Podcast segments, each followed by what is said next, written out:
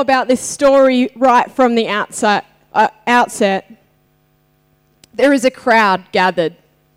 It says immediately the crowd started cutting branches from the trees. The only variation you see across all of the stories, and I'll explain why later, is the type of branches that they explain. So it's not just uh, Palm Sunday, they actually laid branches of trees uh, down as well as the one uh, of the Gospel says palm leaves. And so we, uh, we can take from that that both were laid down. So branches and palm leaves and cloaks were laid down as Jesus rode into the uh, gate of the city on a donkey. Or not even just a donkey, the colt of a donkey, like a little baby donkey. not even a big, powerful, strong one carried like a baby donkey. And so we know the story is, it, it, it looks like it doesn't make sense, like so much of what the Bible talks about uh, doesn't seem to make sense at first. But we do know that the crowd was ready to make him king. The crowd wanted Jesus to be a king. They'd actually done it before. We see a few chapters earlier that Jesus had performed a miracle, and then it said he had to take off and, and leave where they were because they wanted to make him king. It specifically says that. He, he had, because by force, they were going, they, they had decided that he was going to be something that he had, uh, that they had decided he should be. The incredible thing about our King Jesus is that the t- type of king that he came to be was not the type of king that they sought to make him out to be. And that I'm going to explain has a lot, or how Jesus uh, collects this donkey and rides into the gate on a donkey actually has a lot to do with how he was answering their request. See, he didn't turn out to be the king that they wanted.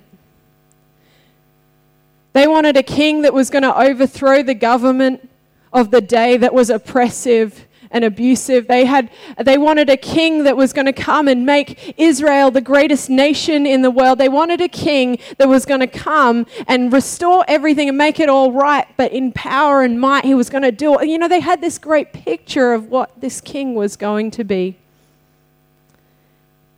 But instead, their king just a week later was crucified, died on a cross, and was laid in a borrowed grave.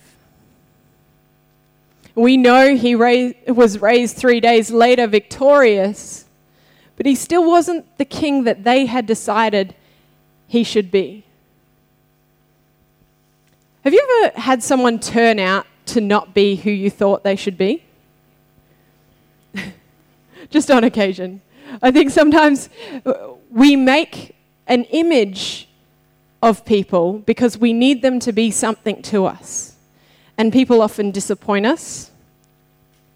I think um, I've realized I often wonder about pastors' kids, and you notice that they, they tend to like turn out like they either really know God or they really reject God. Like this is like I've known a lot of pastors' kids in my life, and and there's not really an in between ground. And what I what I think that some of that has to do with is the fact that they actually see the church leaders for what they are. So there's no misconception. They can't just, they either need to really know God for themselves. They're not going to sit in church because mum and dad said, because they know how imperfect mum and dad actually are. um, this morning I locked my keys in my car. Well, actually, last night. Uh, my husband locked my keys in my car because uh, he always locks the car and I don't but my keys were still in the car. And so this morning, when we were about to load everything into the car, um, the I couldn't get into the car. Uh, so, and Duncan has actually been recalled to the um, the walk for justice that we're going to after the service. So he's going to be policing that event. Uh, so he was there. He's all the way in the city and can't actually like leave. or help me out at all. So we were stuck. Um, Tash came up with a million solutions, and I was like, you know when you something has upset you, and you're like, I don't, I don't care how logical your solution is, I don't want to hear it. so I was like, no, it's not going to work. um, so I was being a little bit irrational. Um, but yeah, let me assure you, my kids are completely aware that uh, there is no perfection in leaders. There's no perfection in people that follow Jesus. So you've either got to know Jesus for yourself or not. Sometimes we have this habit of making so- someone out to, some, to be something, particularly our church or Christian leaders. And sometimes we blame God when those people don't turn out to be who we thought they were, right? That's kind of a little li- life lesson. But on the, uh, as a side note, we often actually try to make God into something that He's not. I've heard it put that we try to, we, we are meant to be made in God's image. We are made in God's image. It's problematic when we try to make God in our image. And here we have a crowd that was attempting to make a king in the image that they desired. They wanted him to be a certain kind of king. But he wasn't going to be that kind of king. They wanted him to establish their kingdom in the world. He wanted them to establish his kingdom in the world. They wanted him to establish their kingdom in the world. See the difference? He wanted them to establish his kingdom in the world. If you write notes, you can title the next point Peaceful, Not Passive. Sometimes we imagine this meek Jesus to be somewhat passive in his approach to things. You know, he did it all from a, super spiritual kind of way, and he didn't. When you understand who he was and the dynamics of the day, you understand that this Jesus that we follow was absolutely not passive, but he was peaceful. He didn't do things the way that they thought. The way they thought that the kingdom was going to be established would be through the way that every other kingdom was advanced in the world at that day through warfare and battles and kings being overthrown and people being pushed out and, uh, and you know, uh, capturing nations and all of that sort of thing that even still goes on today in that part of the world. They imagined that Jesus was going to lead them like that, and he had no intention of doing that. So, this donkey that he rode in on, sometimes I've heard it preached that he did it to fulfill the prophecy. That's wrong. The prophecy spoke of a significant moment in the life of Jesus. He didn't do what he did to simply fulfill a weird prophecy that had been spoken.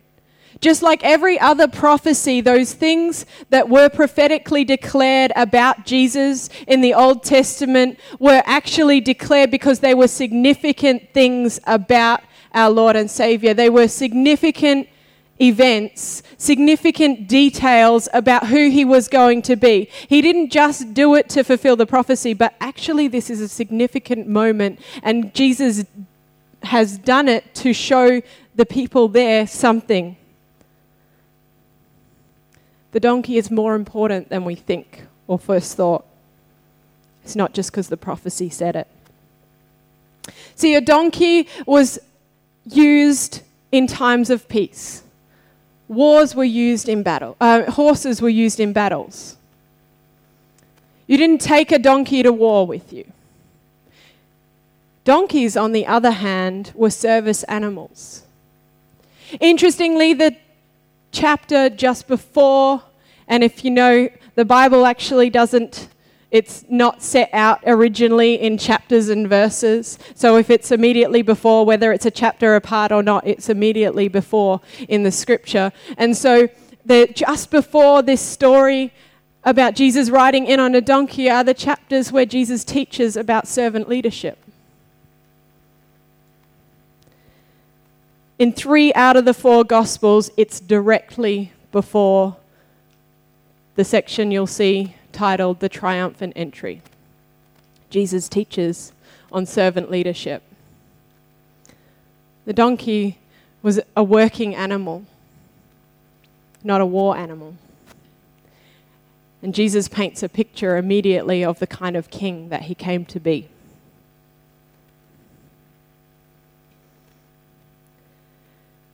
Second point is the ground. So the donkey is more important than we think. The ground covering is more important than we think. Let me teach you a little bit for a second. Go back a few hundred years to Israel in the wilderness, and we have the Feast of Tabernacles where they build in, uh, in Jewish, it's the Sukkot, and they build these, uh, the, the tabernacle, and in Jewish culture afterwards, they would build, build tabernacles to celebrate this, uh, this thing that occurred in the wilderness. And the whole point of the Sukkot festival, the whole point about uh, the Feast of Tabernacles is about welcoming the presence of God in our lives. Right? He, the tabernacle was there so that was an instruction given by God to build in the wilderness so that they could have a place where God could dwell with his people. It's about his presence coming to dwell amongst them. Interestingly, the instruction was to build the tabernacle was given to build, and they celebrated by building these uh, the the tabernacles or the the uh, what do they call them now? I can't remember, but they they actually still build them out of what they call the four species: uh, palm branches. Yeah, the booths. Thank you. You're there. Uh, they build it out of the palm branches and the branches of two different types of trees and a type of fruit tree. And these branches that were laid that Jesus rode in on are the same branches that they built the tabernacle out of, and the same that the Jewish people continued to celebrate God's presence coming to dwell within them. And on the last day of the Feast of Tabernacles, they take one of these types of branches and lay it down or beat it down even on the floor. And they pray a prayer, or it's a prayer song, Hoshana Rabbah, that literally means a voice is bringing news and says. And what they're declaring is the Messiah coming. But they're also singing a, a celebration of God coming to dwell within them. And so when these leaves were placed down on the road in front of Jesus riding in, the image that they would have seen, the image that they would recognize, is this celebration that they celebrated every year where those leaves were bang or placed down on the floor at the end of that Feast of Tabernacles. They would have gone to that place in their mind. And so we see a picture of Jesus riding in, and they welcome a king, just like the people had been asking for their Messiah to come, just like God had promised his presence would come to dwell with them when they built that tabernacle, God was declaring that He had come to dwell with His people. Welcome. So we have this call to welcome the King of Kings into our lives, not an image of God that we desire to build, not one that serves us, but one that requires us to serve His kingdom. Matthew 25.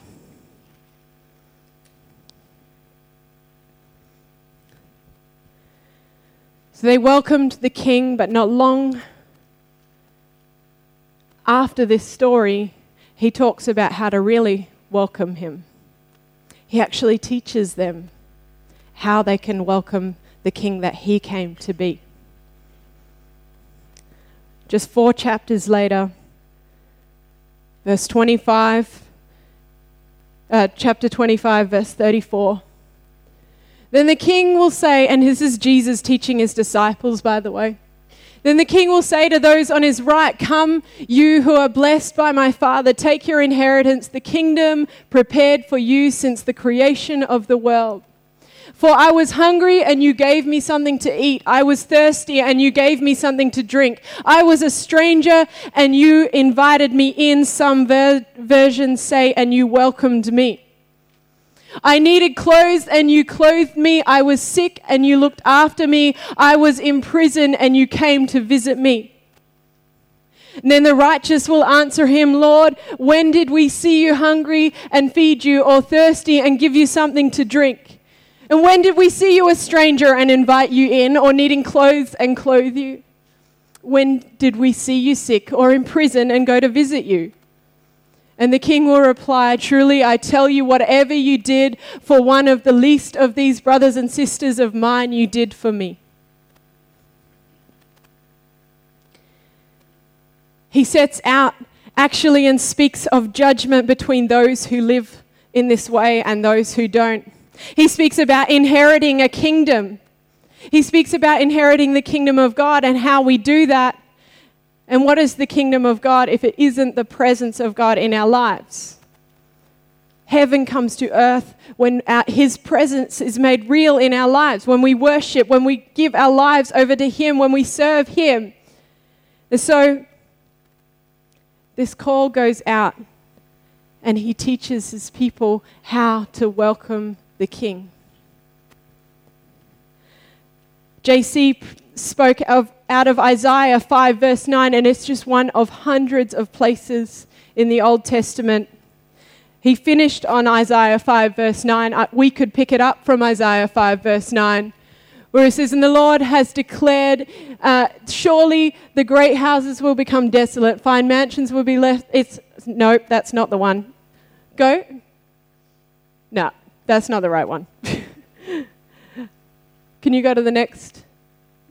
Oh, yeah, it is. Sorry. It's we go nine and on. It goes on to say uh, it's God's judgment against the. Uh, he's, he's talking about his vineyard. And he's talking about how uh, Israel was supposed to be his vineyard and bear good fruit. And then it describes what bad fruit is. He said, Where I sought justice, I found oppression. And when I sought righteousness, I found violence. We want to rise up sometimes in violence in response to what we see is wrong with the world. But Jesus says he judge, or God has said that he judges that as bad fruit. He wants us to seek justice instead of oppression, to be peaceful instead of violent, to be righteous and not to do things the world's way, but to do things the way that He set out. When we seek and desire more of God in our lives, He's given us the way.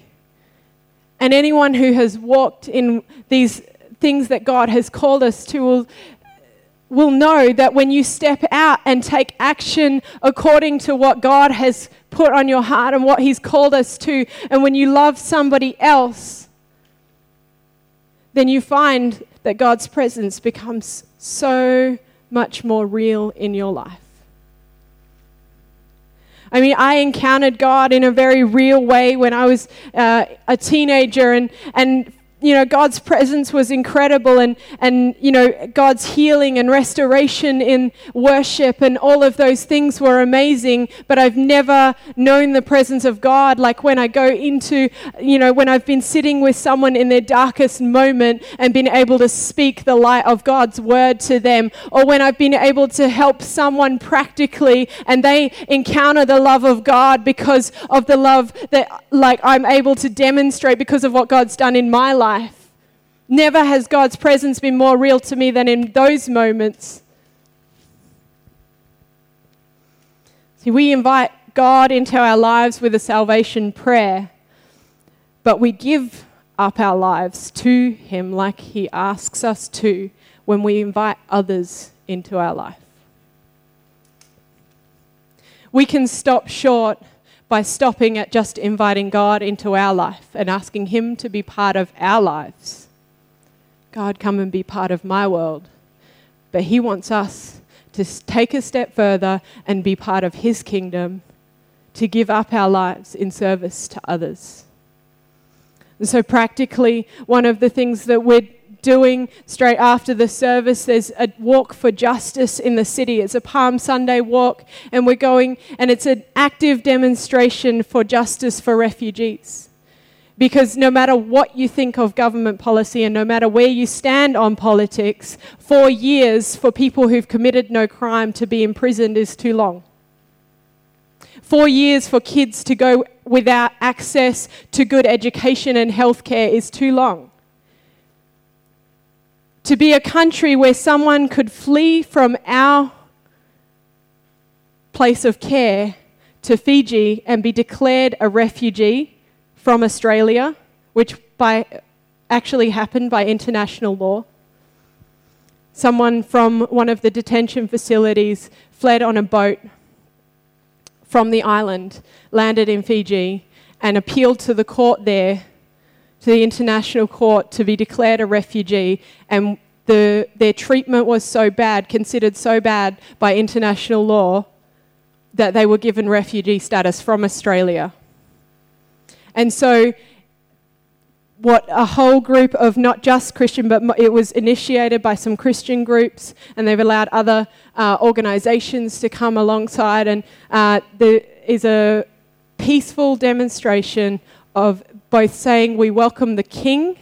So, all the Christian groups who are walking are saying actively, we are welcoming the King of Kings into our lives by doing this, but also carrying that message of justice that God requires in His Word for people who are under oppression.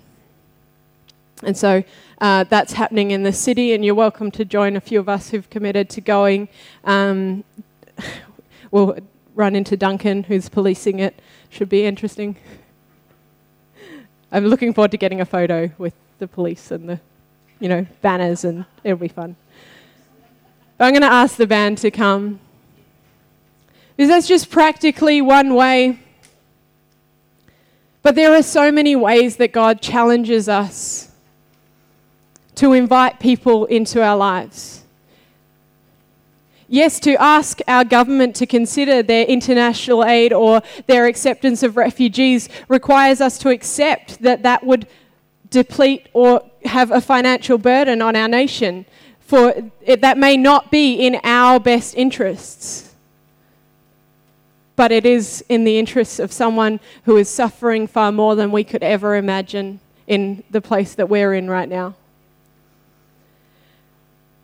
When God asks you to give, even when we give to church, it's part of that understanding that we have a responsibility to bear the burden of those who can't.